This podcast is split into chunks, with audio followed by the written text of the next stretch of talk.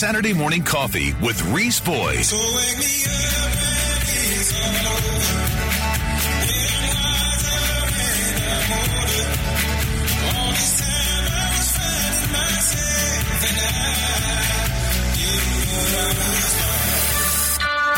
Reese Boyd is on right now. Talk 94.5.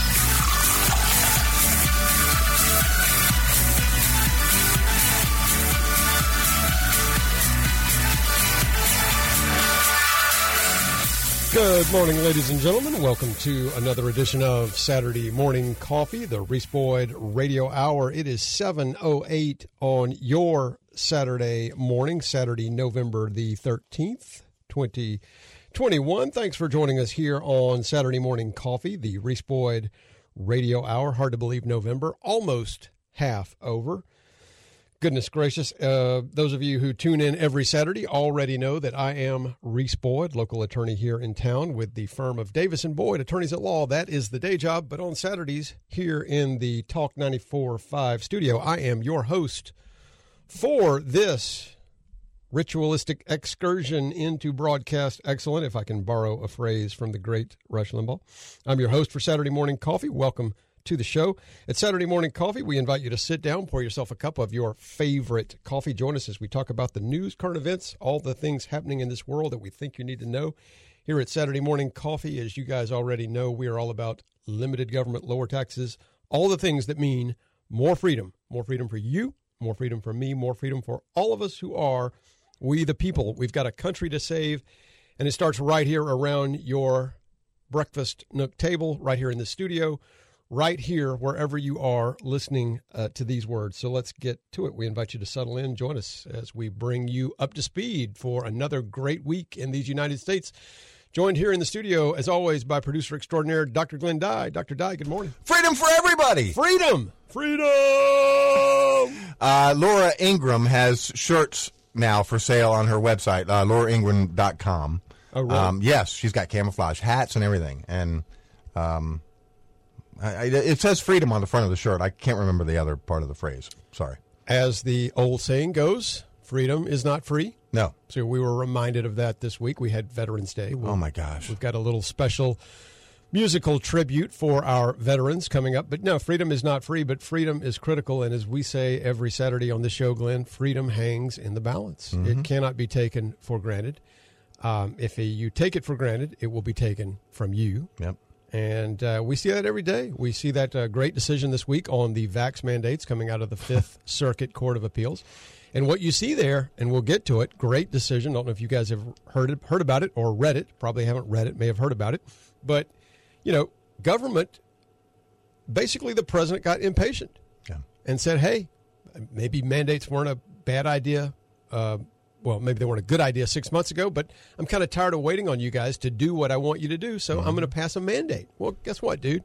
There's a lot of It's called people pushing back. Yeah, Yep. it's called freedom, and we don't appreciate that, and that, we don't take that lightly in this country. We never, and we shouldn't. Too too many are taking it lightly. That's the problem. Well, and the government's wasted a lot of money. And Veterans Day reminds us that you know there's a lot of homeless veterans out there, a lot of veterans that suffer from mental problems because of PST.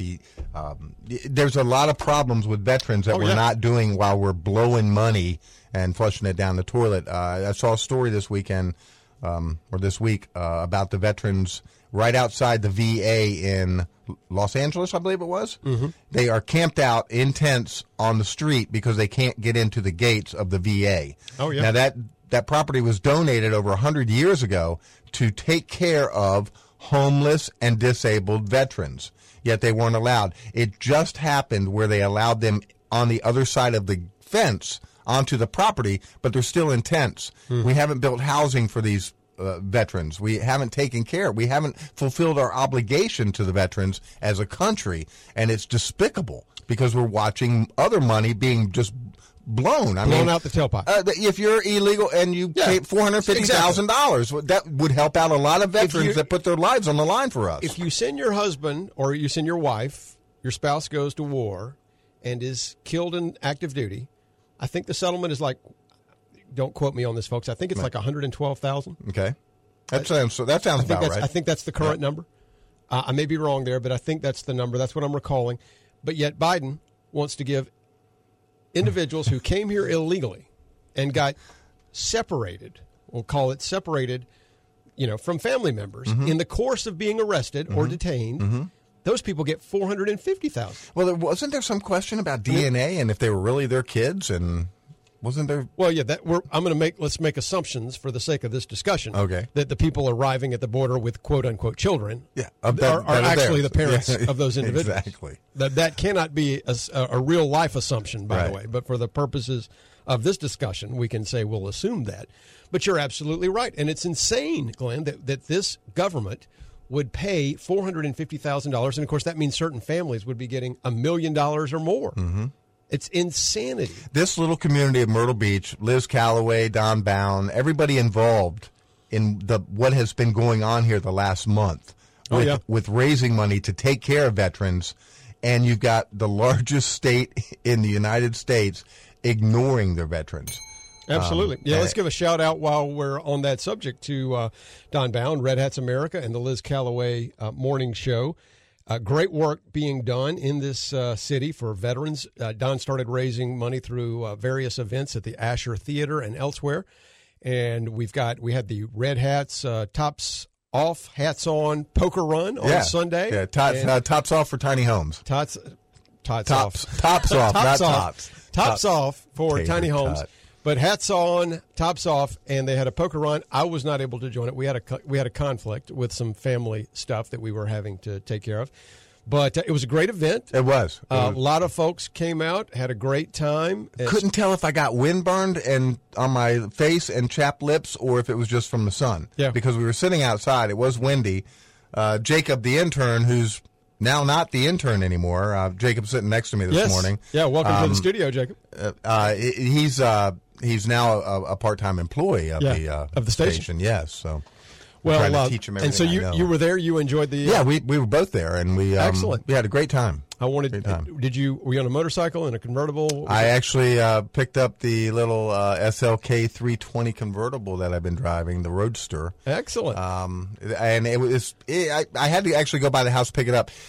We were at the event, started uh, down in Murrells Inlet, and then went to BurgerFi. And from BurgerFi, they were just going to be drive-through uh, stops at Yeah. Asher Theater, um, uh, Seaside Furniture. So I decided I'm going to break off and go get the convertible because it was kind of rainy that morning, yeah. and Weather was not. this thing was is just pristine. I'm not driving it in the rain. Yeah. Um. So I uh, I went by and picked it up and then drove up to Little River.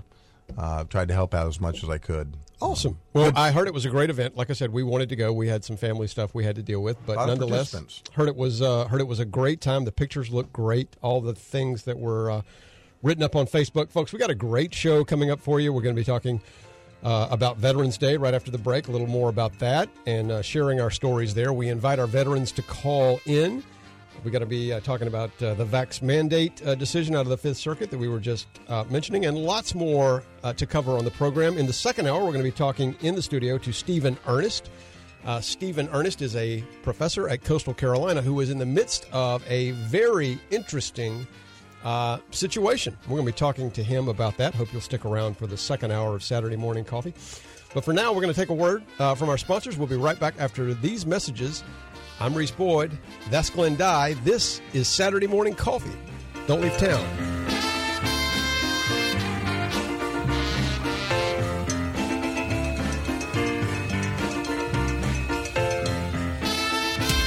Saturday morning coffee. Call the show at 843 903 2945. The Reese Boyd Radio Hour returns after these on Talk 94.5. Saturday morning coffee. The Reese Boyd Radio Hour is now two full hours. Full hours on Talk 94.5.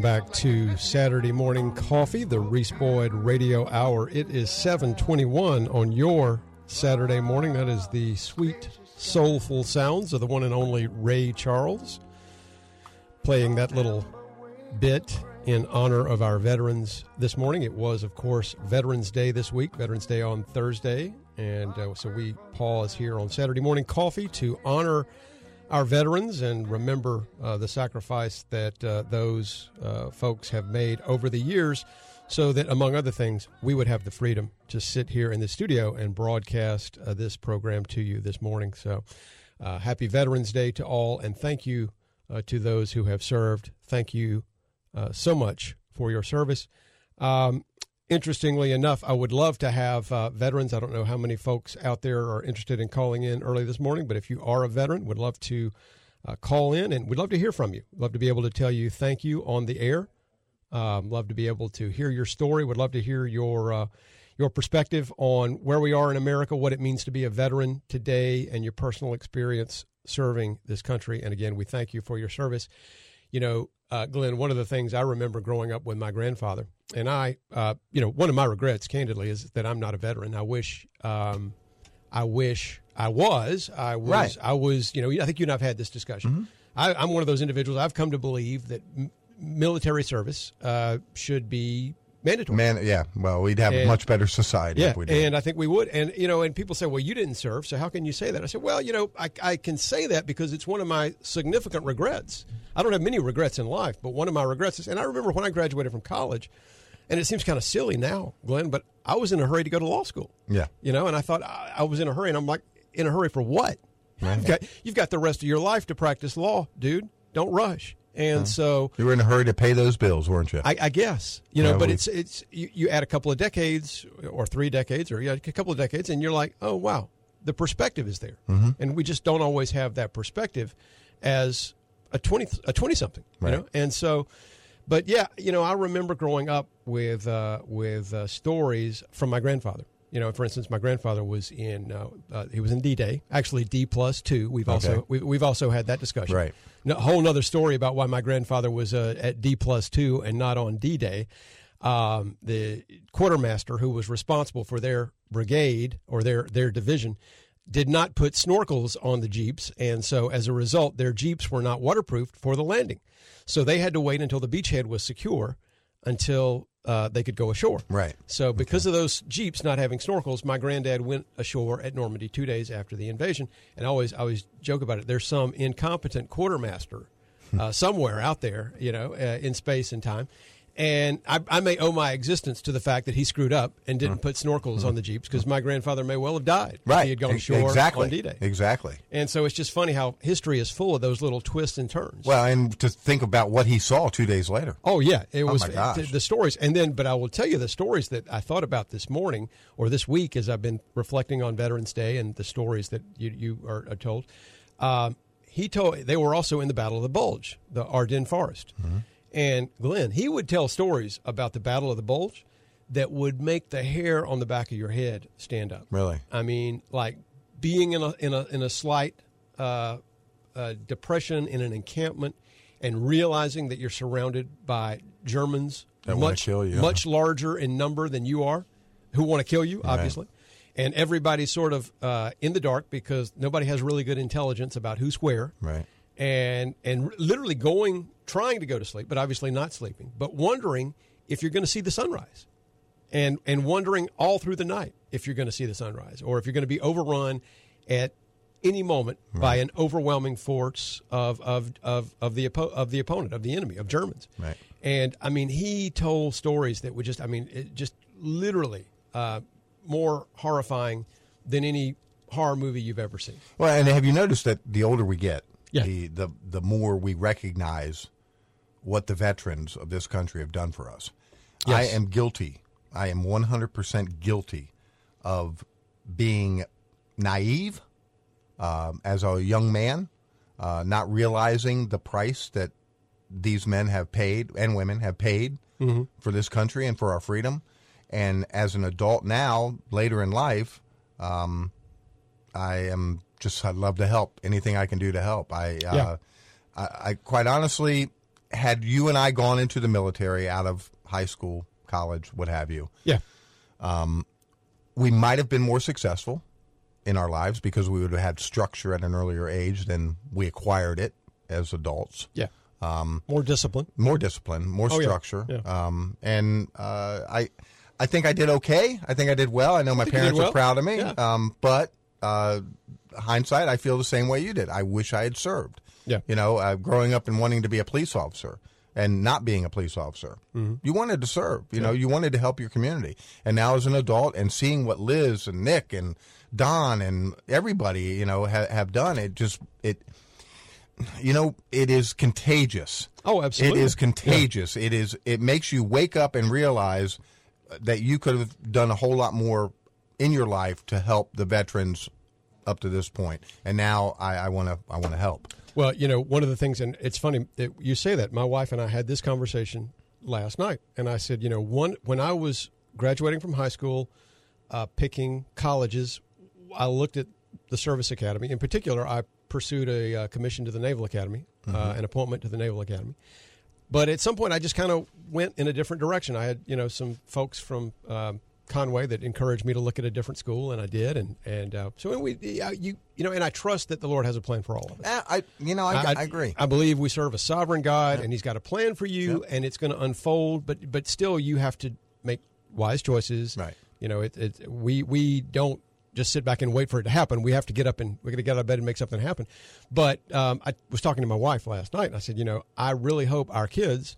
uh, And my son in particular, but I would love for my daughter to consider it as well to look at the service academies because it's a great it's a great option. It's a Mm-hmm. It great saves option. a lot of money on Yeah. college too. Yeah, and it you- saves a lot of money for, for college as well. So, But that structure that you But- get, that yeah. instruction, make your bed every day. Absolutely. I mean, Yeah. How long did it take you to make your bed every day? Oh, let's don't even answer that question. Yeah. And so uh, my wife is laughing very, very, very hard right now. She, she's the one who makes the bed. Um, but you know, the funny thing is, you said about what do we do to appreciate veterans? That is what it's all about, Glenn, and that's why we're having this segment.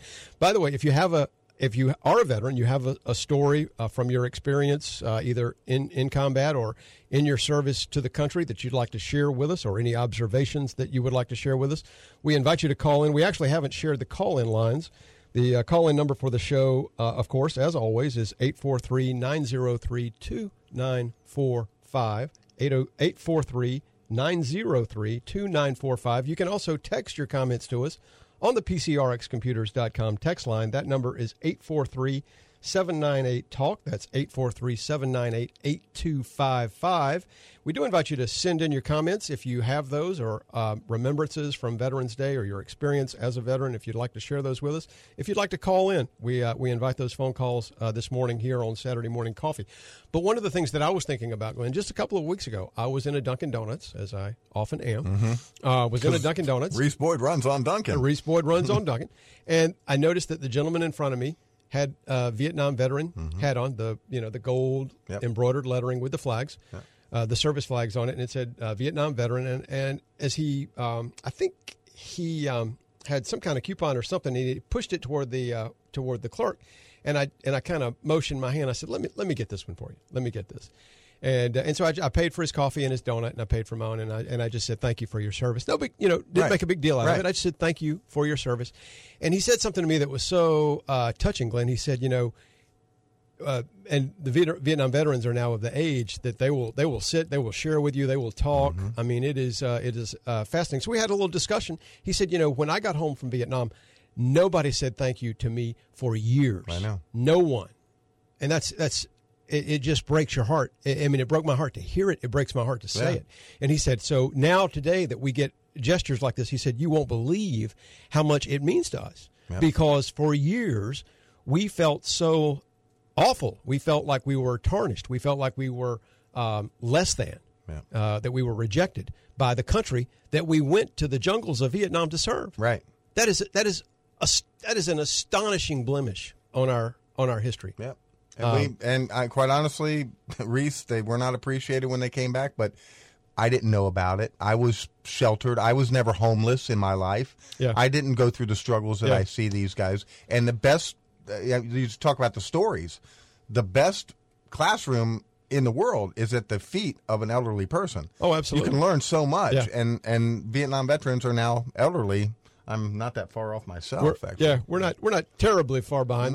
Not So to finish this segment, I want to give a shout out to uh, to Don Bound and the work that they're doing. Yeah. The and Scott Dulabon and the Veterans Welcome Home Resource Center. Uh, we're going to have a tiny home village for veterans, folks, right here in Myrtle Beach, and great resources in Little River through Scott Dulabon's organization.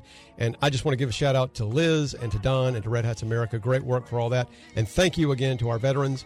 And if you do have a veteran story for us, we invite you to share it with us. But uh, we close out this segment with uh, where we started Ray Charles in salute to our veterans here on Saturday Morning Coffee.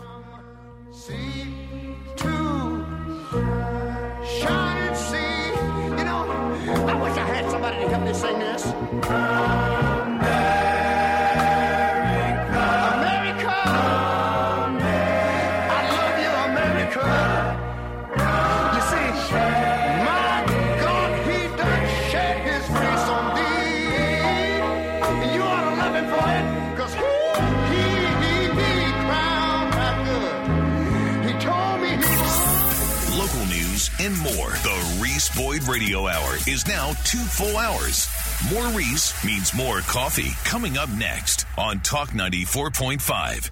Hi, everybody. It's Reese Boyd, your host for Saturday Morning Coffee, talking with Scott Pyle of Pyle Financial Services about how sound financial planning can help your family. Scott? There's so much unknown about where things are going politically, socially, and culturally. And certainly there's a huge concern many families have about where things are going financially. One of the best things you can do is learn how to keep more. We are helping families across the country keep more every day, keep more wealth, and keep more income now and in the future. If you want to learn how to keep more of your wealth and more of your income, schedule a time, talk to us today, and we'll lay out the roadmap for you and your family. Pyle Financial Services, aligning wealth with purpose. Find them online at pyleFinancialServices.com or call 843 945 4480. Securities and advisory services offered through Prospera Financial Services. Member FINRA SIPC.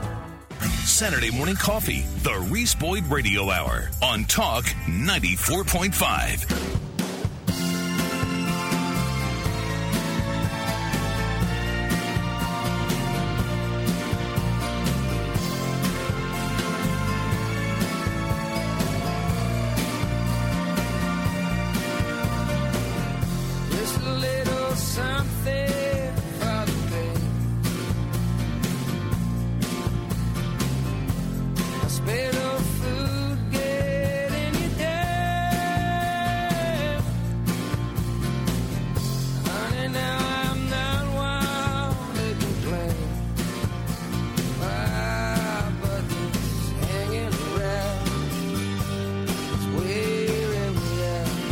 Good morning, everybody. Welcome back to Saturday Morning Coffee, the Reese Boyd Radio Hour. It is 736 on your Saturday morning. Thank you for sharing your Saturday morning with us here on Saturday Morning Coffee.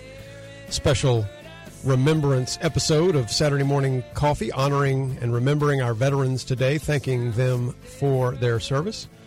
And uh, wanted to also, uh, that song that we played just uh, in the previous segment, uh, Ray Charles um, and I, it, the lyrics of that song, I wanted to point out. You know, call, always uh, remember our veterans when I hear that song because, as you guys probably know, it it opens with a line that says, uh, "For heroes proved in liberating strife."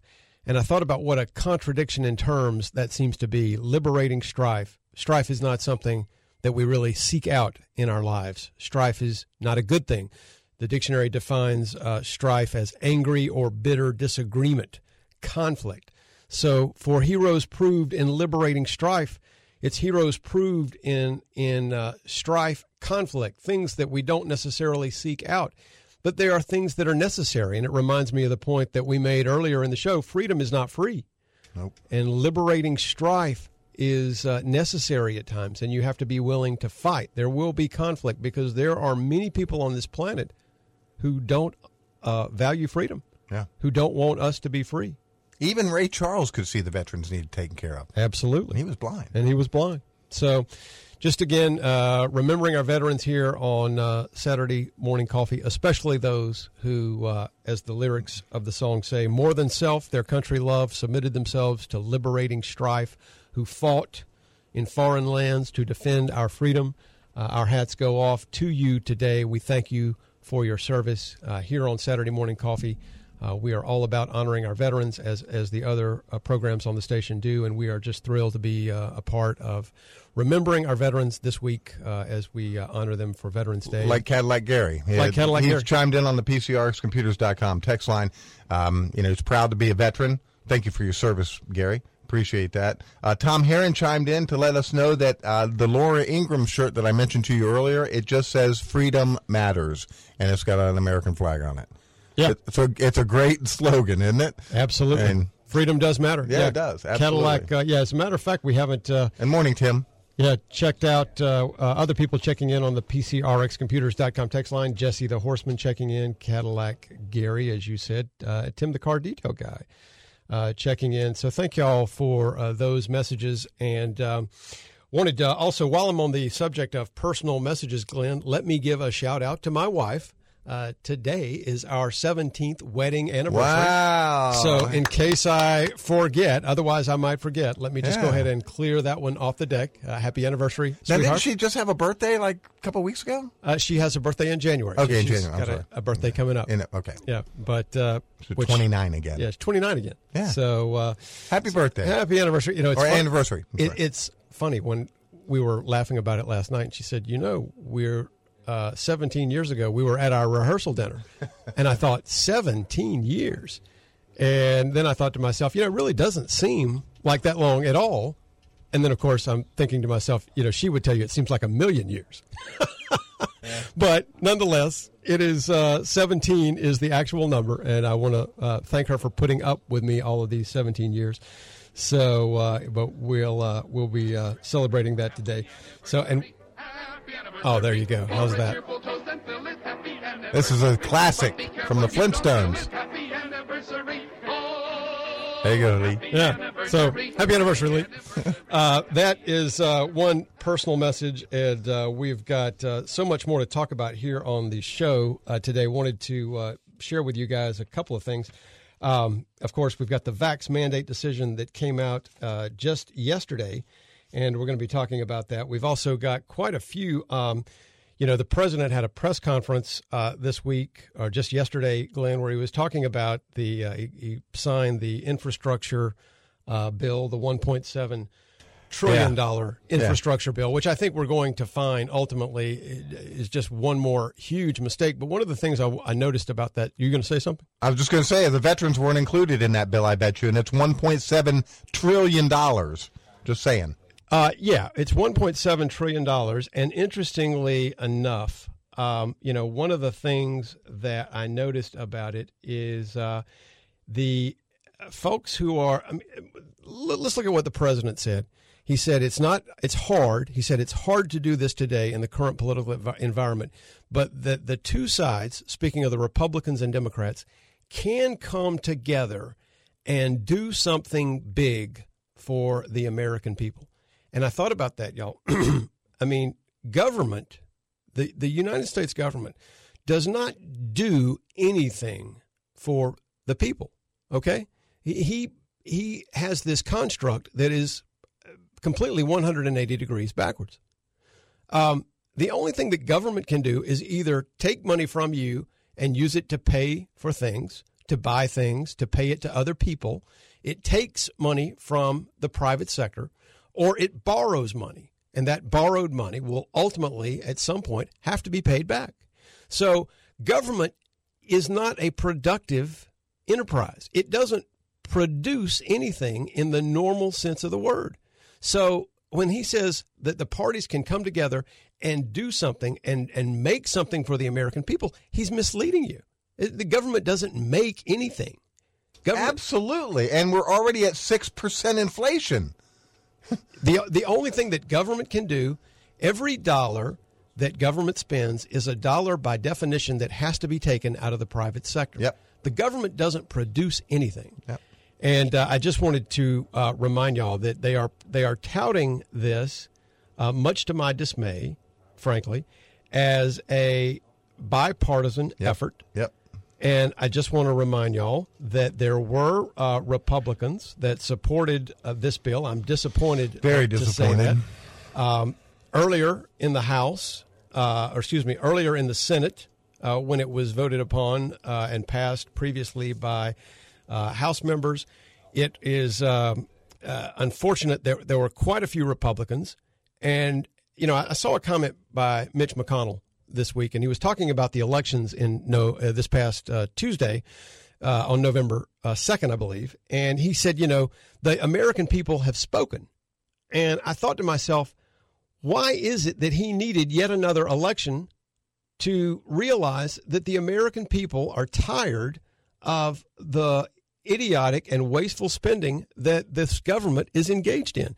Um, and we've talked about exactly how wasteful the bill is. I'm not going to get into this, but I'm just going to remind y'all that the reason that they are able to toot tout this infrastructure bill, this 1.7 trillion dollar bill, as a bipartisan effort is because of the efforts of Roy Blunt, Richard Burr, Shelley Capito, West Virginia, Bill Cassidy, Louisiana, Susan Collins, Maine, Kevin Cramer, North Dakota, Mike Crapo, Idaho, Deb Fischer, Nebraska, Lindsey Graham, South Carolina, Chuck Grassley, Iowa, John Hoeven, North Dakota, Mitch McConnell, Kentucky, Lisa Murkowski, Alaska, Rob Portman, Ohio, James Risch, Idaho, Mitt Romney, uh, Pierre Delecto, Utah, Dan Sullivan, Alaska, Thom Tillis from North Carolina, and Roger Wicker from Mississippi. Those are the senators. Of course, when it more recently passed the House, um, it was supported by numerous Republicans, and uh, and it was um, uh, I won't uh, name the whole list, but I'll give you the highlights. Uh, the the thirteen well, let's just say the thirteen House Republicans who voted for the bill include uh, Bacon, Malliotakis, Don Young of Alaska, Adam Kinzinger of Illinois, Fred Upton of Michigan, Jeff Van Drew and Chris Smith from New Jersey, Andrew Garbarino, John Katko, and Tom Reed from New York, Anthony Gonzalez of Ohio, Brian Fitzpatrick of Pennsylvania, and David McKinley of West Virginia. It is unbelievable to me that in this environment that there are that many Republicans that cross the aisles and vote with Democrats on this wasteful spending. And I'm so disappointed that among that list is our own Lindsey Graham. Yeah. Yep. And I and I hate to say this, but those people need to go. I don't really. I'm excited. Actually, I don't hate to say it. I mean, I wish I didn't have to say it. Right. But I wish we had real Republicans standing up for fiscal sanity in D.C. inside the Beltway in the Capitol. Yep. But we've got many who don't, and they need to go. And unfortunately, or fortunately, depending on how you look at it, that includes our own Lindsey Graham. It's unbelievable, folks. All of the spending is going to wreck this country, wreck our economy, and destroy the future that your children and grandchildren otherwise would have enjoyed. So we got to we got to get rid of those folks. Um, that takes care of that. Much more to come here on the show. Stick with us, folks. I'm Reese Boyd. That's Glenn Dye. This is Saturday Morning Coffee. A lot more to come on the program. Don't leave town. Tell me something. Tell me something. Saturday morning coffee.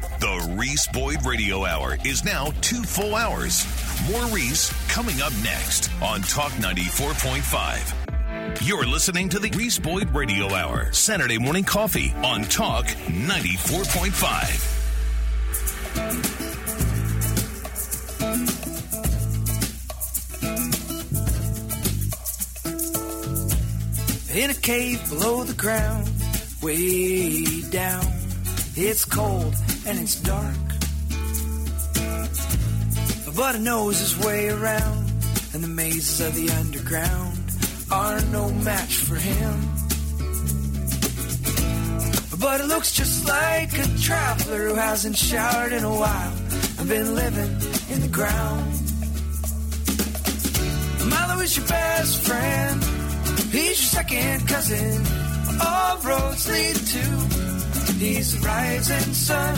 Milo is a long, long way from home yet. Milo is a name you won't forget. Milo, I haven't met yet.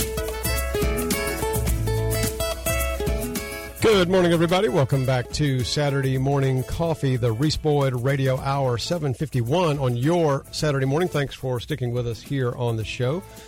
And I want to invite you guys again to join the show anytime by calling 843 903 2945. That's the dial in line. We actually have Jeremy on the line now uh, who's joined us here on the show. Jeremy, good morning. How are you? Good morning, Reese. How you doing, sir? I'm good. What's uh, what's your question? What's on your mind this morning? So my question is, and I think it might actually be another, maybe another arrow in our quiver as we try to fight for the right of the Republican Party. Um, the the senators and House reps that voted for this atrocity. Mhm. How many of, and this is an, an honest question, I really don't know, so it's going to maybe maybe another caller knows or do some digging. How many of the states that these people, these representatives of ours, are voting with the Democrats, how many of them have open primaries like we have in South Carolina?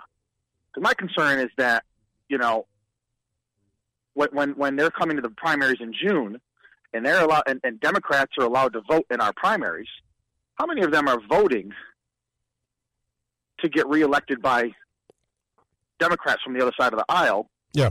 In the in the booth, as opposed to voting and doing what's best for the Republicans. How many of them are thinking about, you know, hey, you know, I need to win the primary so I can go in because because in, 'cause in a red state like ours, I mean, there's a pretty good chance that if you win, the, if you get an R next to your name when you go into November, you're going to win. Sure. Absolutely. But how many of them are thinking about, oh, you know, I need to win the primary before I even get to November, and they're voting, knowing that it's going to garner Democrat votes during the primary? How many? How many of those states have open primaries like South Carolina? You That's know, my question. That is a very good question, Jeremy, and I'll, I will confess to you, I don't know the answer to that question. I don't need. Yeah, uh, off the top of my head, but I will say this. You know, I think that's one problem. I think that's a problem, and I think also there is a problem that we have that is peculiar to uh, Washington, and I think that is so many folks that are up there are insulated from their home state. I think they feel as though uh, that they are able to do things in Congress, uh, and and you get into this. I think I've talked to several of them um, over the years, and have, have reflected on how this happens.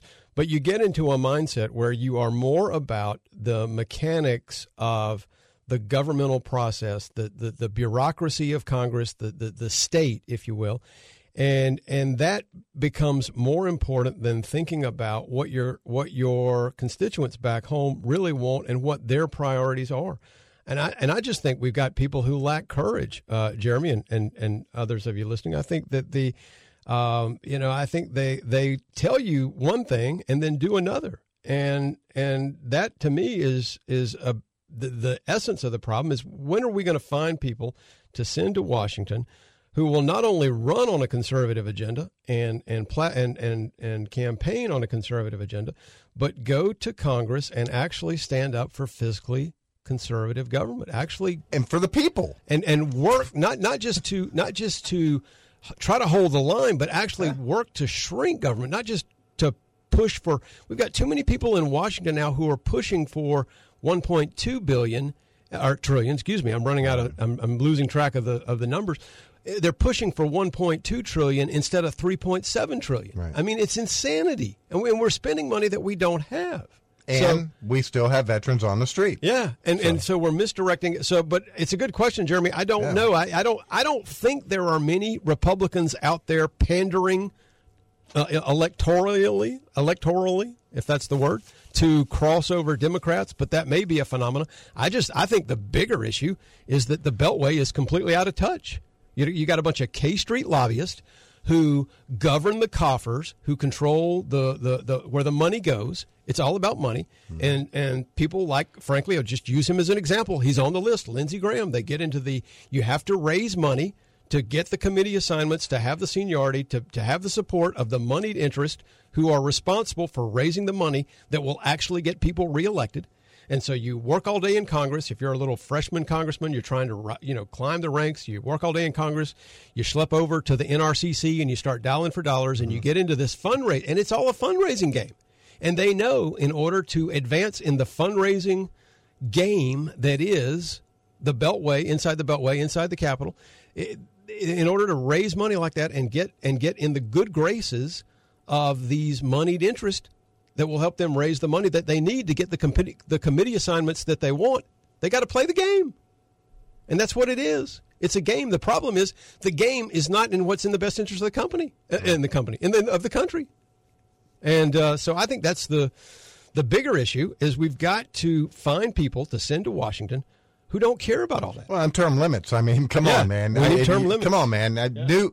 That, I, I've taken Joe Biden's words. Come on, man. Come on, man. I mean, term limits are never going to vote for, but there's got to be something as a country we could do to limit how long somebody stays in office. Come on. That is, that is the one reason, Glenn, that I support the Convention of States. I know not everybody agrees with that, but I support the Convention of States because I think it is the only way that we will ever get term limits and the only way that we will ever get a balanced budget amendment. When's the last time you heard anybody in Washington say anything about a balanced budget amendment? Nothing.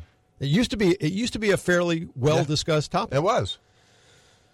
Folks, I, it's just unbelievable to me, but we have got to find people who will go to Washington and hold the line and remain true to the conservative principles that they campaign on and hold the line on progressive big government spending that is wrecking this country economically and that will wreck our future. Yeah. So, Give a shout out to uh, Tom Heron. The show's been preempted by Clemson. Nine Oh, yeah. o'clock. Up Oh, with that's right. America Tom Heron. will air tonight at 5 p.m. on Talk. so Tom Heron, not after the show as he normally is, but he'll be five o'clock this afternoon. Yep, that's right. correct. And uh, actually, everybody's preempted because of Clemson football today. Oh, yeah. Well, Clemson So- football is important. Yeah. So, but it'll, everything will, all our normal Saturday shows or Glendie Radio, whatever you want to call it, uh, will be uh, air at some point today and tomorrow. Glendie Radio. Let's call Yeah, it. I mean, Glendie it's all day. It's so, all day. you know.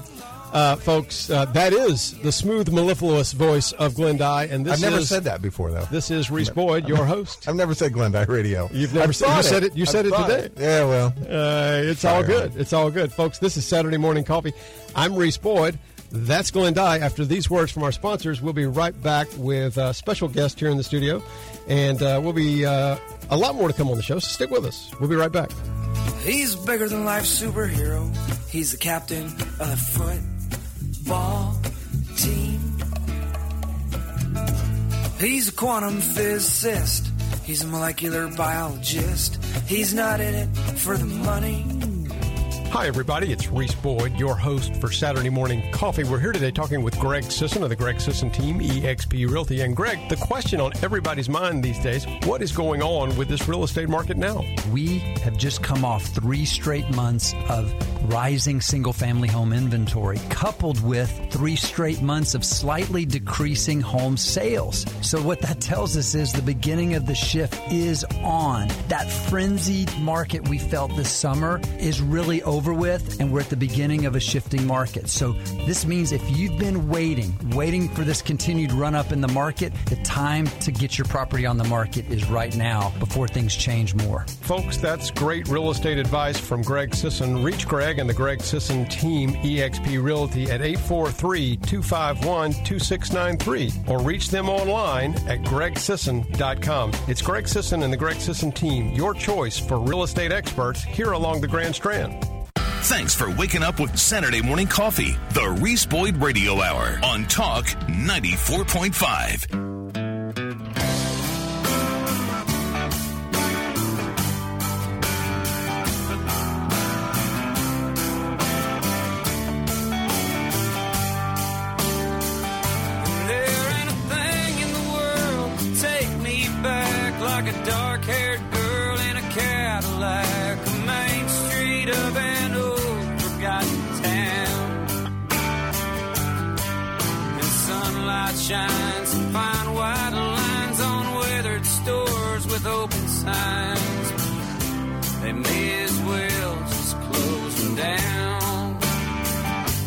Good morning, everybody. Welcome back to Saturday Morning Coffee, the Reese Boyd Radio Hour. It is 8.07 on your Saturday morning. Thanks for sticking with us here on Saturday Morning Coffee. You've made it to the bonus second cup hour of Saturday Morning Coffee. Hope the second cup is treating you well.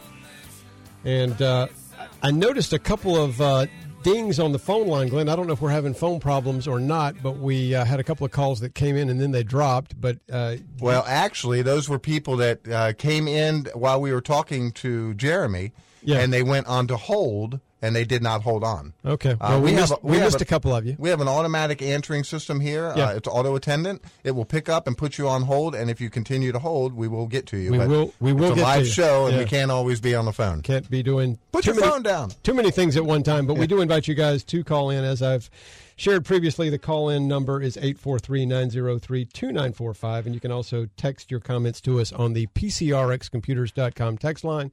843 798 TALK. That's 843 798 8255. And many of you love to call the offices of Davis and Boyd, attorneys at law. That is my day job, Monday through Friday, 9 to 5, usually. That number, of course, is 843 839 9800. Love to hear from you guys during the week. Uh, not many, or many of you don't necessarily want to call first thing Saturday morning. I've heard that before. So, do invite you to call at any time that uh, you want to catch up, chat. I'd love to hear from you guys, either here on the air or at the offices of Davis and Boyd uh, during the uh, during the week.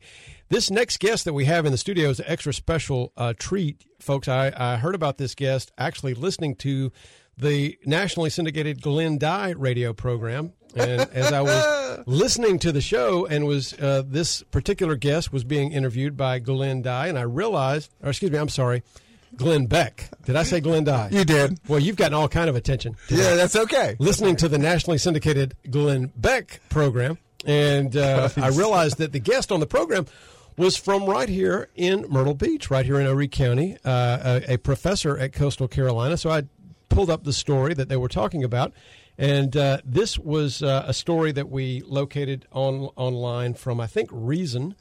Uh, Coastal Carolina Uni- University trying to fire a professor for saying hurt feelings were not a big deal.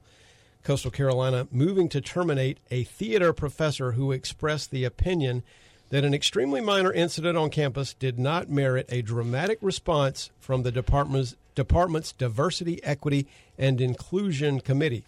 Sorry, but I don't think it's a big deal, wrote Professor Stephen Ernest in reference to the matter. I'm just sad that people get their feelings hurt so easily, and they are going into theater.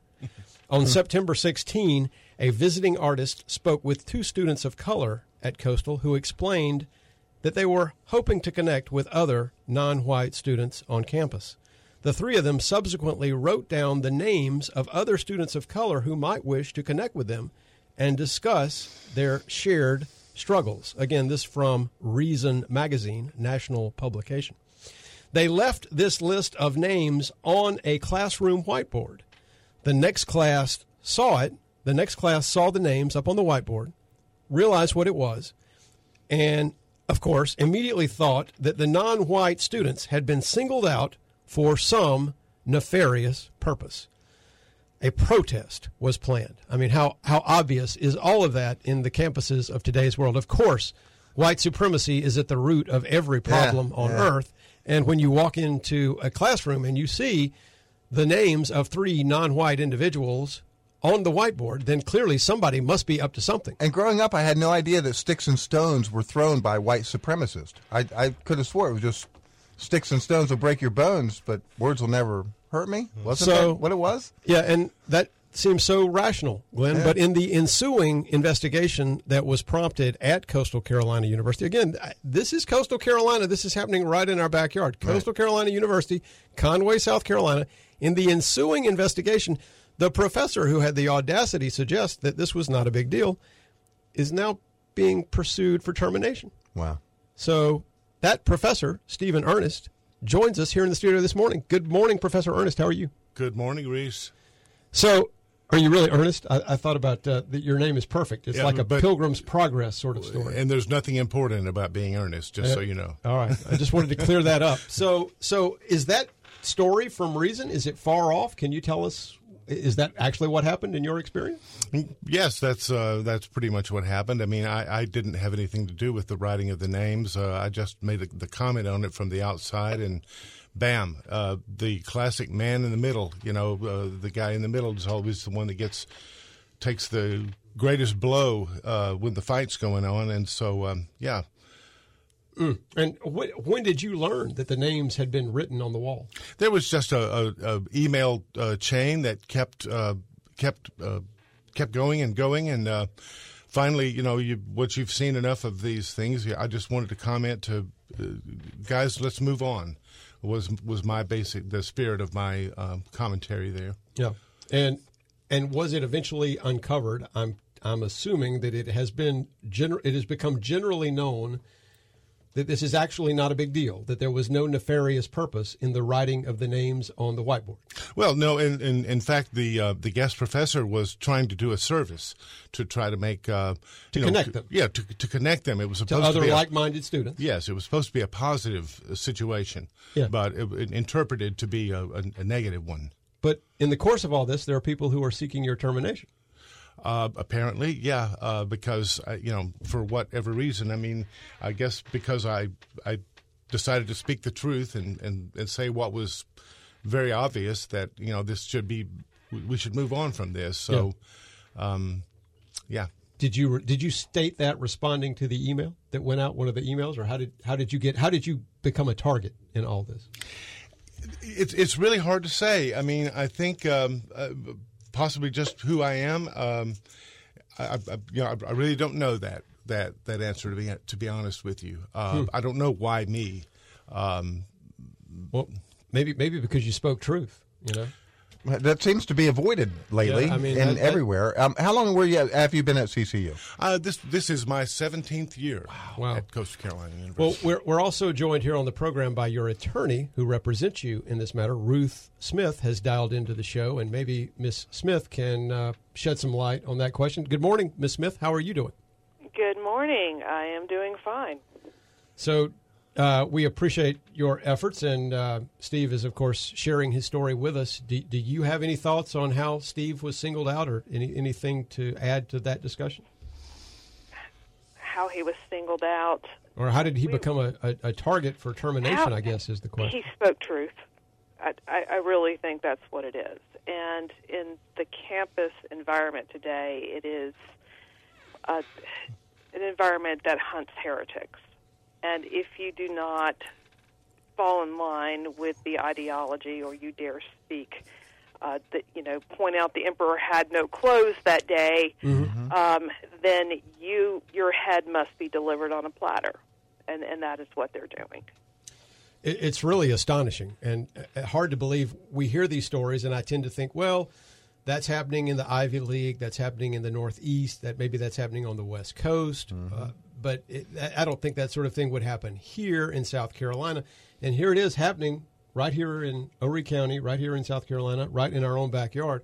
Um, so, Steve, are they are they actually trying to fire you? Have you been advised that you will be terminated, or wh- where exactly is the procedural status? You know, I, I, I don't really know. I've I've had very limited uh, communication with them. Actually, Uh, most of the communication has gone through Ruth, who's uh, done a wonderful job. In, in, on and when this you say them, you're referring to the school. Coastal. Yeah, the school. Coastal. Yeah. Okay. Um, ac- according to the communications that I've been aware of, that they they, they are planning to, to terminate me, um, either voluntarily or involuntarily. So um, those appear, uh, appear to be my, my two choices. So if you don't fit the narrative, they're going to cancel you. That's Yeah. that's what I get from this, and it's ridiculous. Yeah. You spent 17 years there, and But- this is the way you're treated. But all that you did, let me just make clear, Yeah. make sure we're clear about this. All that you did was say that this episode, now, and remember, this episode were, were a couple of individuals who were trying to be supportive of students of color, speaking to students of color in a small, in a, in a handful, two or three of them together. They wrote the names of some other students of color that those students could talk to to talk about shared experience as students of color.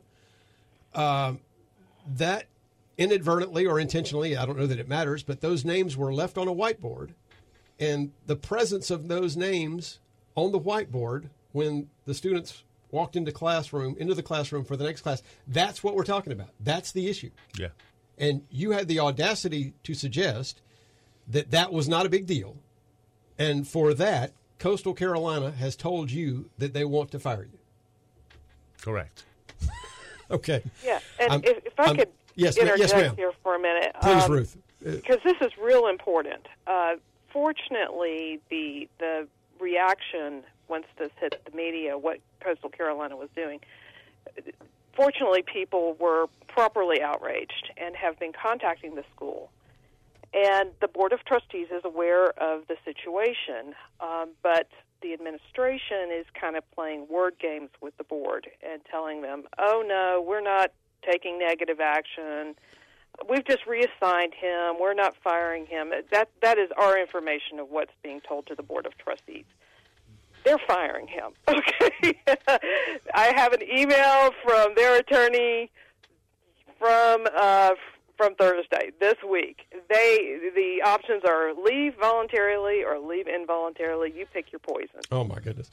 And well, Ruth, let me stop you there for one second. We would love to have you guys hang with us through a break, but we've got to take an obscene profit time out. Uh, we'll be right back, folks, with these uh, fine guests with uh, Steve Ernest and his attorney Ruth Smith. We'll be right back after these words from our sponsors with more Saturday morning coffee. Stick with us. We'll be right back. Sunlight shines and fine white lines on weathered stores with open signs.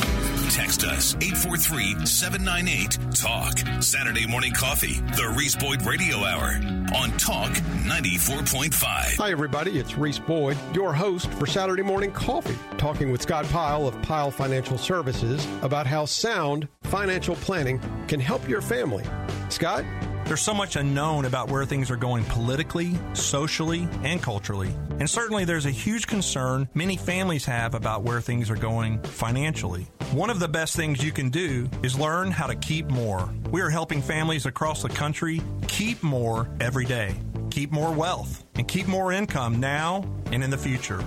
If you want to learn how to keep more of your wealth and more of your income, schedule a time, talk to us today, and we'll lay out the roadmap for you and your family. Pyle Financial Services, aligning wealth with purpose. Find them online at pyleFinancialServices.com or call 843 945 4480. Securities and advisory services offered through Prospera Financial Services. Member FINRA SIPC. The Reese Boyd Radio Hour, two full hours on Talk 94.5.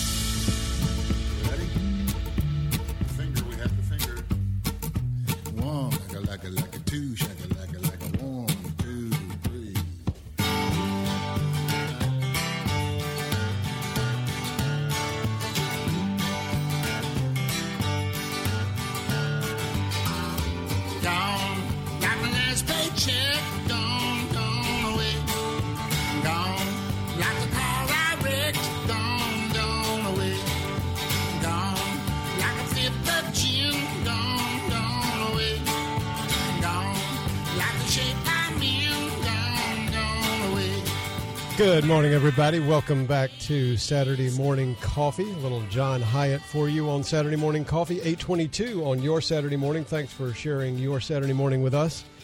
Gone, like my last paycheck. That's what CCU wants to do to our guest, Steve Ernest. And it's despicable, folks. It's despicable. We're joined here in the studio by Steve Ernest, uh, CCU professor, and his attorney, Ruth Smith. Now, uh, Ruth, just before the break, you were explaining to us, uh, shocker, that the trustees and the administration, the administration is playing word games with the Board of Trustees, but that you have it on good confidence that the Coastal Carolina administration does want to fire your client. So you want to finish up that thought for us? Yeah, um, you know, originally the position when I first talked to them was, you know, he he's gone. We're not even going to let him dust books in the library. He needs to be gone. And if he doesn't leave on, you know, our terms, then we're going to make it difficult for him to get another job.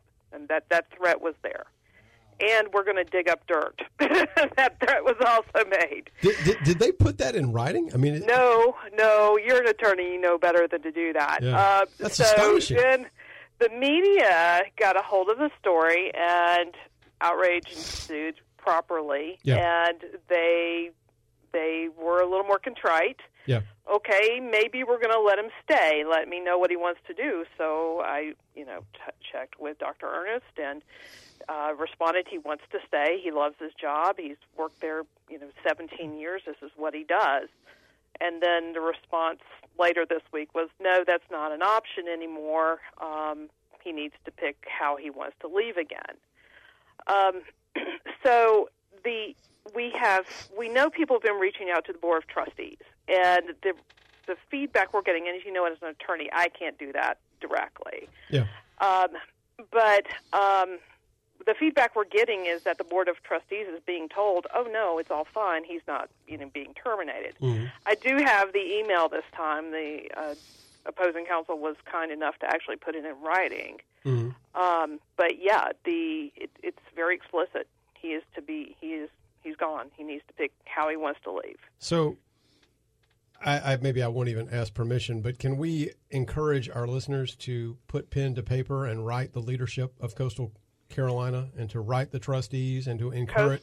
Coastal.edu forward slash trustees. Okay, well, very Where good. you get that? So yes, please do. Parents all over the country are getting involved in their kids' education, and this is a perfect example of a reason why they should be involved in their education. This is wrong. This is, and you know, I'm thinking, Glenn, that we are all so proud to be associated with Coastal at this time because of the success that they have experienced on the football field, which is truly phenomenal. Baseball, football, uh, education, uh, scholastics, but, this, is ridiculous. This, is an injustice that cannot be allowed No. to stand.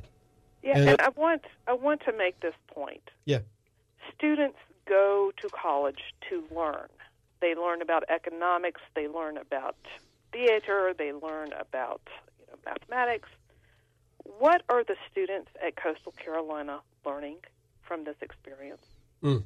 It- they're they're seeing what happens. yeah, it's frightening. What what they are learning is if you see something, you need to stay silent. Yeah. Don't You don't do speak not, up. Do not speak up. If you do, we will destroy you. If you sp- stay silent. Yeah. If See you- something, if you say speak truth, say something doesn't apply in yeah. college. If you speak truth, you will pay a price. So, Correct.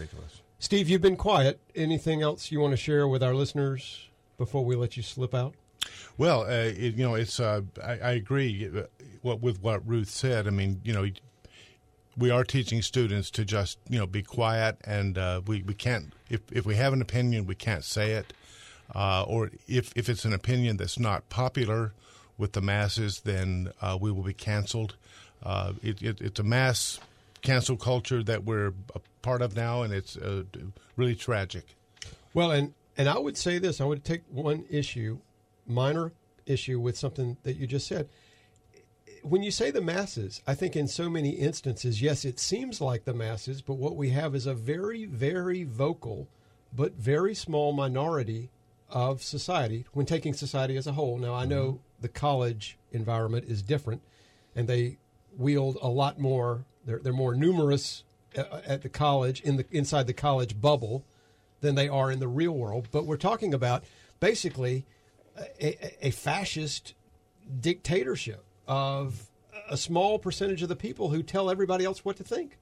And and if you disagree, you lose your paycheck. Well, uh, but you know, people are easily led to uh, in in this day and age. So if Yeah. they hear something, then their friends say it, then yes, they just jump right along and go with them uh, without really knowing the entire story. You know, and I, and I think so many times that we've all seen this coming. It's been happening for many years now, and we've all thought many times, countless examples where we, we realize, you know, we all just need to lighten up a little bit. We all need to lighten up. And and you had the audacity to say, you know, hey, this really isn't a, a big deal. And and for that, th- they want to make you an example. I mean, it's it's astonishing. Well, I've gone on record before as saying uh, uh, maybe back to 2016, people lost their sense of humor. yeah. Yeah. I mean, we do. I think we have. We, in many ways, have lost our sense of humor as a society. Uh, Dave Chappelle, current example, good example of how we have lost our sense of humor. Um, uh, you know, he he said something really great. He said, you know, it's great that Twitter is not a real place. Um, You know, and uh, thank goodness for that. But we have we've lost our sense of humor, uh, unfortunately, as a society. Many of us have. And Uh, at the same time, I don't, we're I don't think our anybody, country. Yeah, none, of- none of us here in the studio uh, and much of the audience, we've not lost our sense of humor. Unfortunately, we have to keep our sense of humor, Mm-hmm. or we would go crazy. True. But the rest of the world, uh, the people on the other side of the spectrum, and particularly at the end of that spectrum, have completely lost their sense of humor. So, well, Steve, thanks for joining us uh, here on the show. Come back anytime. We would love to get updates from you and Ruth as this matter progresses, and we hope uh, that that you can, you know, get this taken care of and dealt with with all dispatch, and that you will still be a fixture at uh, Coastal Carolina for, many years to for come. For another 17 years. And and we're going to post. I'm going to post the contact information for Coastal Carolina on the Facebook page for Saturday Morning Coffee. And I hope folks will look up the website, get the address from Coastal. It's coastal.edu um, forward slash trustees. As Ruth reminded everybody, write the trustees that you know. Uh, look at Saturday Morning Coffee. Get the snail mail address. Get the email addresses. Send them emails. Send the president. Michael Benson is the pres- the new president at Coastal. Send him an email. Write him a letter. Let him know how astonishingly uh, unjust uh, what is being done to Steve Ernest is. So, thank you, Steve. Thank you. Um, Ruth, thank you for joining us here on the program. Keep us up to date on how this process is going, and and and come, y'all come back on the show anytime. Thanks. Bye. Take care. Folks, that's uh, Ruth Smith and Steve Ernest, and this is Saturday Morning Coffee. And after these words from our sponsors, we'll be back with more. I'm Reese Boyd. That's Glenn Dye. Don't leave town.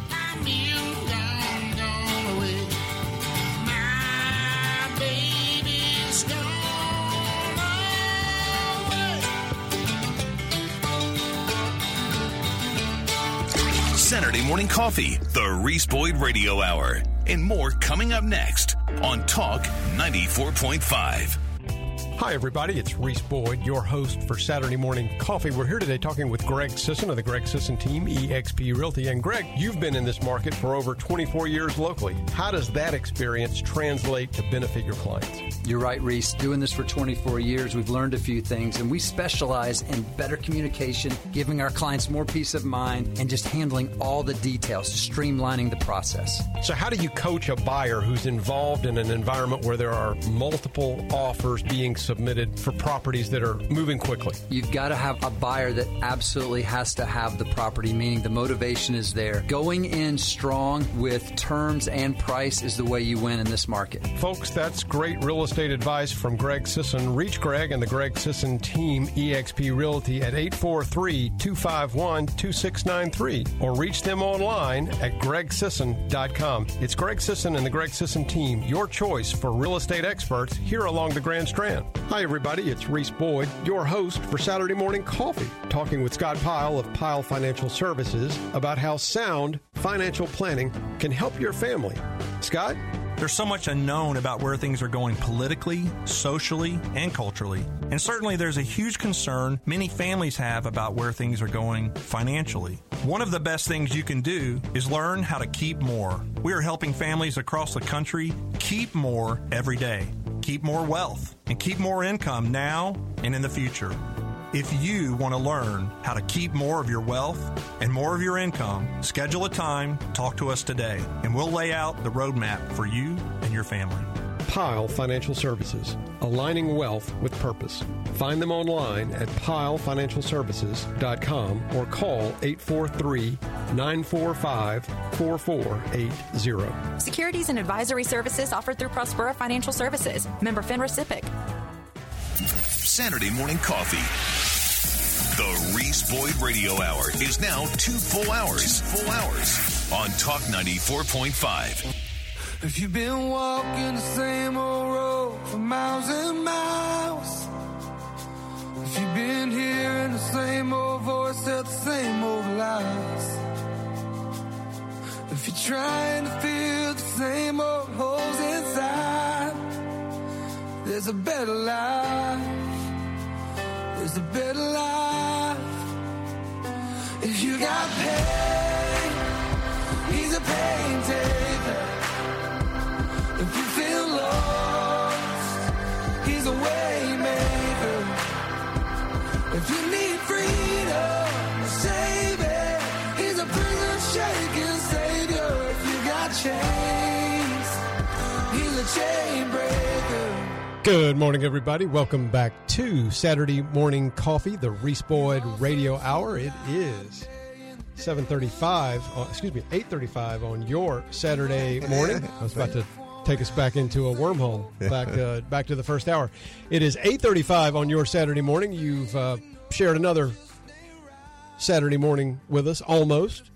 Uh, a lot of this, uh, we thank you for sticking with us here on the program. It is uh, uh, just unbelievable to me, Glenn, that that is what is happening right here in our own backyard. It's ridiculous. I, I can't even imagine. And and again, all he had the audacity to say was, "Come on, folks, uh, can't we just get along? Pretty much. This isn't a big deal. Yep. Let's move along. Nothing to see here." And Yep. and for that, they want to uh, let's use the word lynch him. I mean, He- cancel. Yeah, I mean, him, this- lynch him. This is Terminate him. It's ridiculous. unbelievable. Guy spent 17 years uh, uh, teaching your children, um, or your kids, Somebody's your- children. Yeah, Yeah. Your, your young adults actually, um, and that they're, they're just going to try and cancel him. Uh, it's truly unbelievable. And I, I hope you guys will reach out again. We will be posting contact information for Coastal University, Coastal Carolina University trustees and the leadership, Michael Benson and other leaders at the university. We will be posting that information on the Facebook page for Saturday Morning Coffee. I hope that you guys will take the time to email the trustees or write them even better. And I think in this case, uh, I think a physical letter uh, does more Yeah. than a, A phone call or a phone call text or an yeah. email. You know, quite honestly, you know, we have been huge supporters of CCU. Oh, we are proud Yeah. to be in teal country. Yeah. I mean, I bought a teal coffee maker and a teal, you know, cutting block. Uh, a knife holder for my home because I was happy to be right down the street from CCU in Teal Nation. Yeah. and and I did that when I moved here, and this has left a terrible taste in my mouth. I love Coastal. I have been so proud to see the progress that they are making. I mean, we've got a school that has risen, particularly within the last year, a year and a half, to national prominence. Yep. I mean, who would have ever thought, frankly, don't take this the wrong way, folks, but who would have ever thought that Coastal Carolina would become a household name nationwide in, in, in the short span of time that this has been? And people know Myrtle Beach, but Yeah. they didn't know Conway. they didn't know Coastal You know, Carolina. and when they when Yeah. when they're on national TV and they're saying from Conway, I mean, we had to straighten out a couple of the broadcasters kept saying from Myrtle Beach. Yeah. They're not in Myrtle Beach. Oh. They're in Conway. Well, you know, that, that is an ongoing discussion. Hey, dude, the zip code's the zip code. Um, The zip code is the zip code, but there are folks in Myrtle Beach who want Coastal Carolina to be from Myrtle Beach. And of course, the founders of Coastal, the people who chartered the school, those were people from Conway. Mm-hmm. And the zip code, as you said, is Conway. nine five two six, baby. The school is Conway, but let me just say this there are forces at work that want it uh, to be known as a Myrtle Beach, South Carolina How could, University. you do, how could you do that? You would have to open up a, a, satellite somewhere in Myrtle Beach, and then all the mail would have to Yeah, go there. PO box. Yeah, the mayor will open. Yeah, The mayor the, will open at the PO UPS store down the street. Yeah. I'm just saying. I'm asking for a friend. I don't. I got. I, I've got no dog in the fight. Yeah. I'm just saying. It's a funny discussion.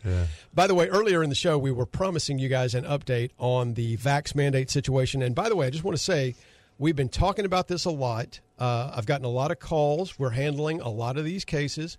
It is again astonishing to me.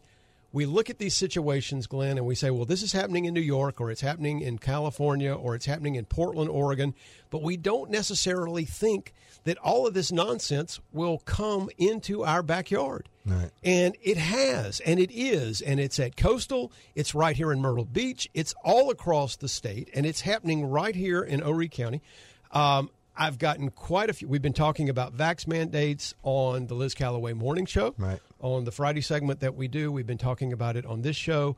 Many of you have called. I probably got I, I got a couple of dozen calls just this week about it. It is starting to happen. You've got companies that are giving people ultimatums. So we've picked up quite a few clients. We are helping these people. Um, and again, the office, Davis and Boyd, 843-839-9800. If we can, if you've got a situation with your employer that you want to discuss, I'll be happy to discuss it with you. Um, been working, following lots of cases, and I have been telling Glenn, we've been uh, on on Liz's show, on this show, we've been telling people. First of all, don't let your employer run you off. Don't just assume like they were trying to do to Steve. You know, they're trying to Dan imply- Bongino. Yeah, uh, uh, Dan Bongino. Yeah. Apply uh, uh, imply to him that he's either got to leave voluntarily or they will ultimately squeeze him out. They want you to leave. And they've threatened him if he wants to get a job. That's a threat. Yeah. And that is wrong. That is so wrong. And so I've talked to so many people. I talked to one gentleman this week, local fella. He said, you know, every day I'm getting emails from my HR department. And after a while, you know, give us your vaccine status. Get us, every day you go into the office and you're greeted by these emails. Just want to remind you about our vaccine push. Please pro- uh, provide your vaccine status. When you answer that email daily, after a while, you start to think, well, you know, this might start to have some implications for me, uh, for me on the HR front. And but don't let your employer intimidate you, folks, into leaving your job. First of all, if you leave your job, you've got no cause of action, you've got no claim, and you don't get unemployment. And uh, there are quite a few people who have just resigned out of frustration. Right.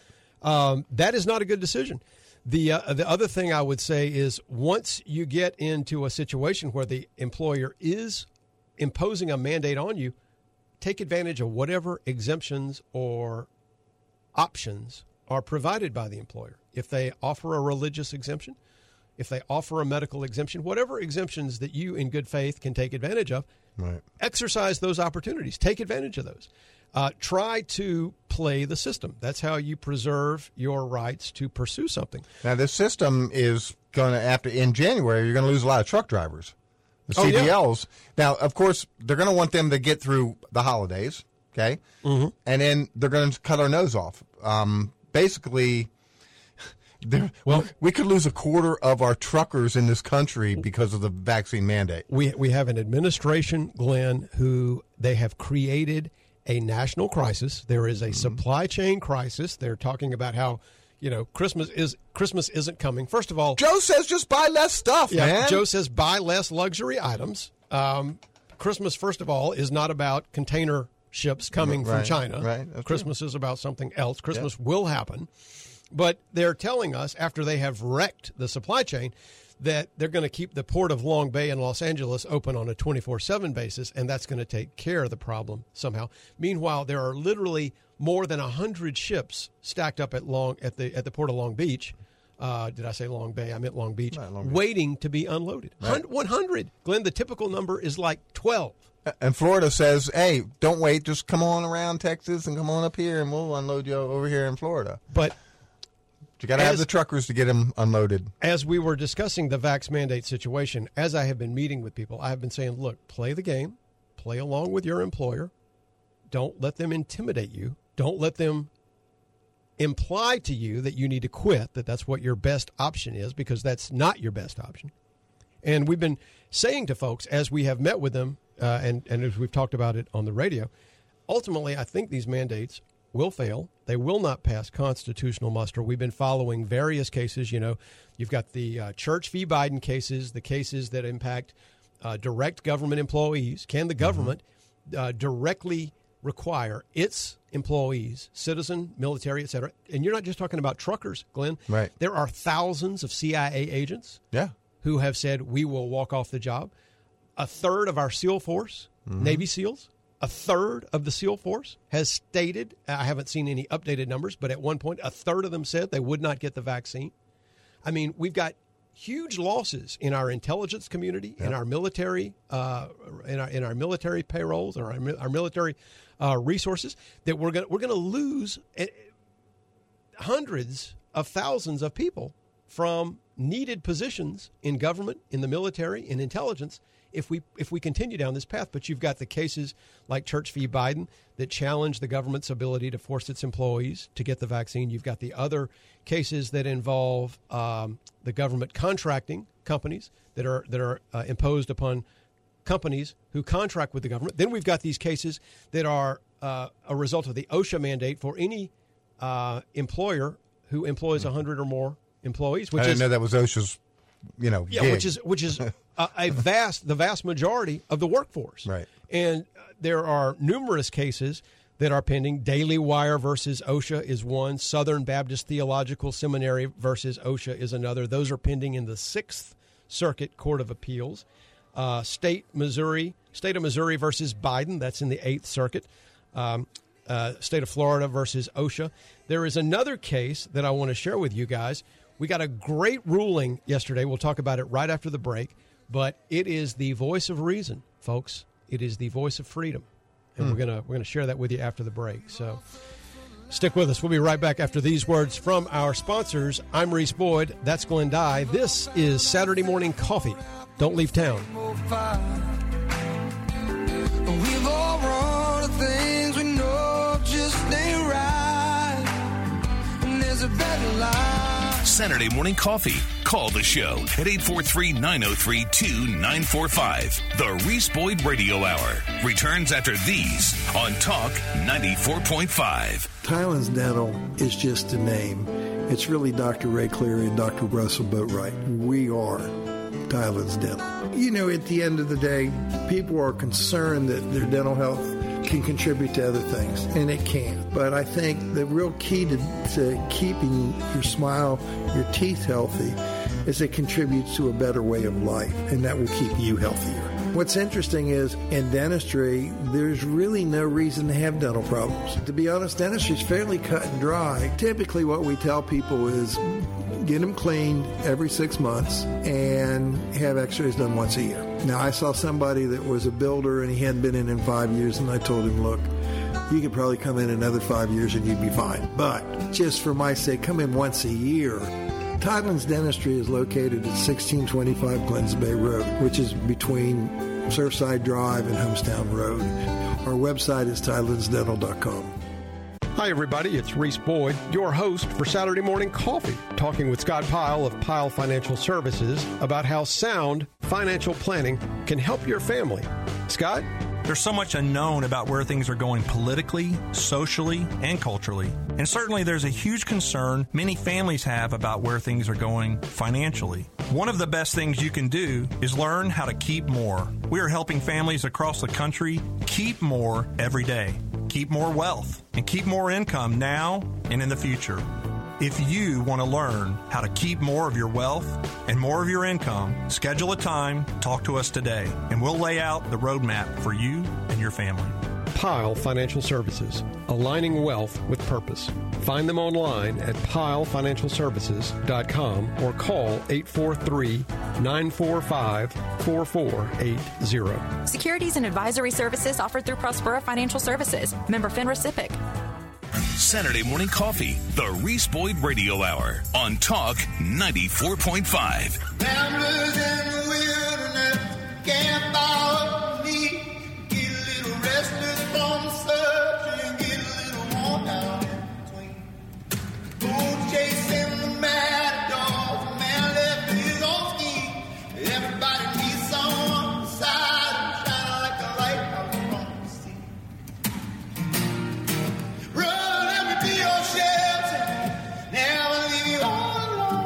Good morning, everybody. 8:49 a.m. Welcome back to Saturday Morning Coffee, the Reese Boyd Radio Hour. So we've been talking about vax mandates this morning, and uh, in the parting wisdom segment here, you've made it to the conclusion of another episode of Saturday Morning Coffee. I want to share with you.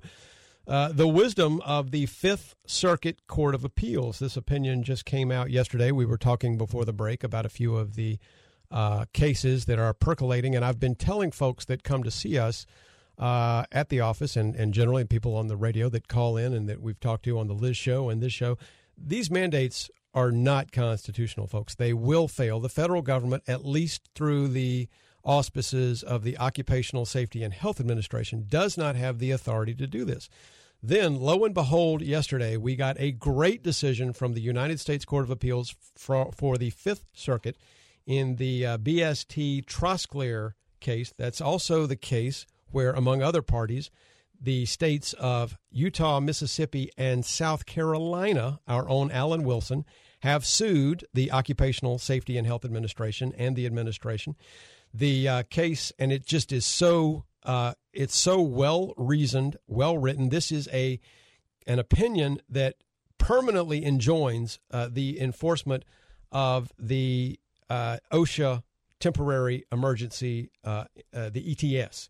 And the case goes uh, the emergency uh, temporary standard. That's the ET, That's the mandate that OSHA um, issued. It says this is not the first time that OSHA has done this. It has refused several times to issue ETS, despite legal action urging it to do so. In fact, in its 50-year history, OSHA has issued just 10 ETSs. That's again, that's what the mandate is being called in this opinion. Six were challenged, only one survived. This again is the opinion of the Fifth Circuit. That's the reason for the rarity. The reason for the rarity of this form of emergency action is it's simple. Courts and the agency have agreed for generation that extraordinary power is delivered to OSHA under the emergency provisions, and that power must be delicately exercised and only in emergency situations that are actually emergencies. And the case goes on to talk about this is a case about the COVID 19 ETS, the Emergency Temporary Standard, the mandate that OSHA promulgated on November 5. And they talk about uh, the number of plaintiffs.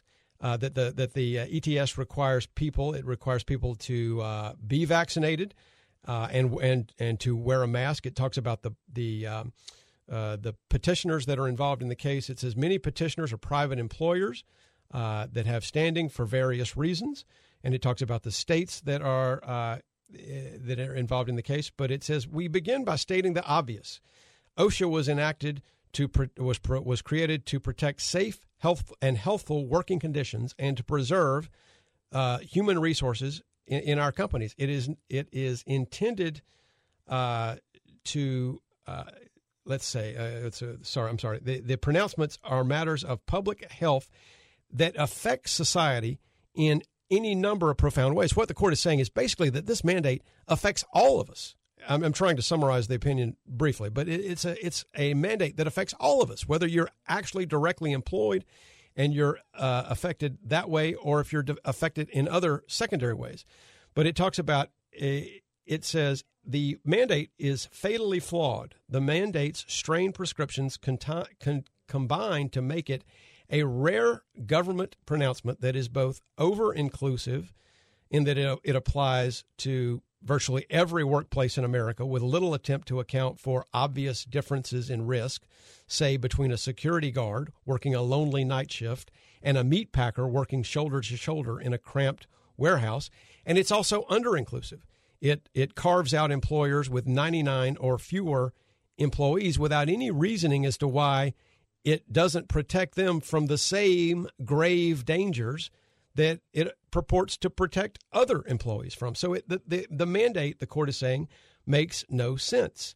And so uh, it talks about how this same administration previously said that it didn't support mandates, but after the president voiced his displeasure with the country's vaccination rate in September, the administration poured over the U.S. code in search of authority for imposing a national vaccine mandate. The vehicle that it landed on is the OSHA ETS, the OSHA mandate.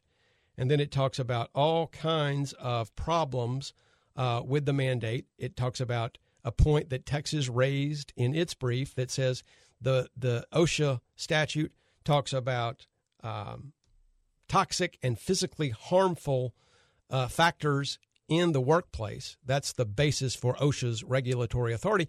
That doesn't even really apply to uh, the the vaccine. It doesn't really apply to a virus, and uh, so it's a um, just a well written opinion that talks about the whole thing is is basically a, a sham. It says equally problematic is that it remains unclear that COVID, however tragic and devastating the pandemic has been, poses the kind of grave danger that is required by Section 655C1 of the Occupational Safety and Health Act. Uh, it talks about the administration's prior statements uh, are inconsistent with the fact that it now pursues a mandate. Um, and again, how inconsistent the administration has been. But it, it says this the mandate is staggeringly overbroad, applying to to two out of three private sector companies in America. In workplaces as diverse as the country itself, the mandate fails to consider what is perhaps the most salient fact of all the ongoing threat of COVID 19 is more dangerous to some than others. All else equal, a 28 year old trucker spending the bulk of his workday in his cab is much less vulnerable than a 16, 62 year old prison janitor. Likewise, a naturally immune, unvaccinated worker is presumably at less risk than an unvaccinated worker who has never had the virus. The list goes on, but the, the, the, the mandate fails almost completely or to address in any way much of this reality and common sense. It's not a common sense enactment. Um, and so there is a lot of good stuff in here, but it says the mandate exceeds the federal government's authority because it regulates non economic activity that falls squarely within the state's police power. A person's choice to remain unvaccinated and forego regular testing is a non economic activity. Um, that, folks, is something that if you've been listening to this program, you already know. And so uh, the court also continues the Constitution vests limited legislative power in Congress.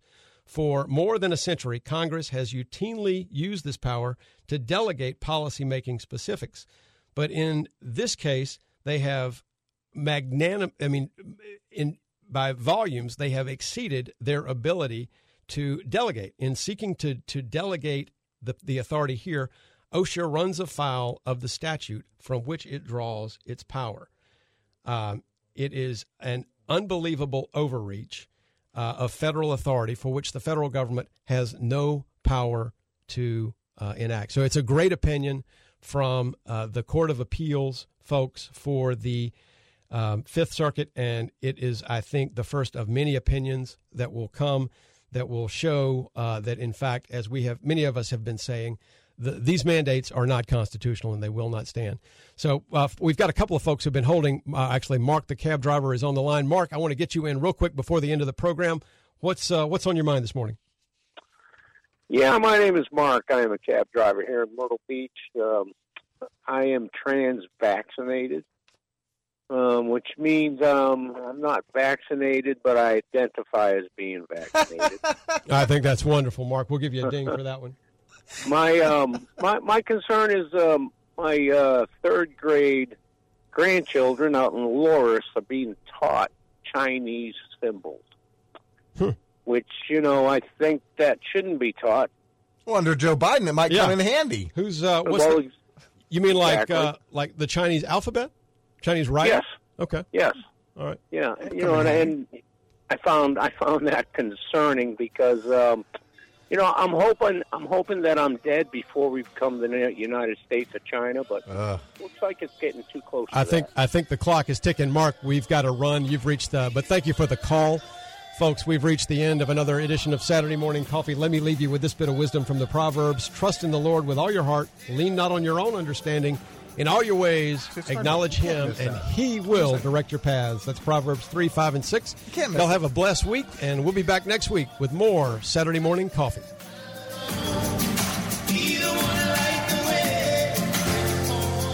And now, Thanks for waking up with Saturday Morning Coffee, the Reese Boyd Radio Hour on Talk 94.5.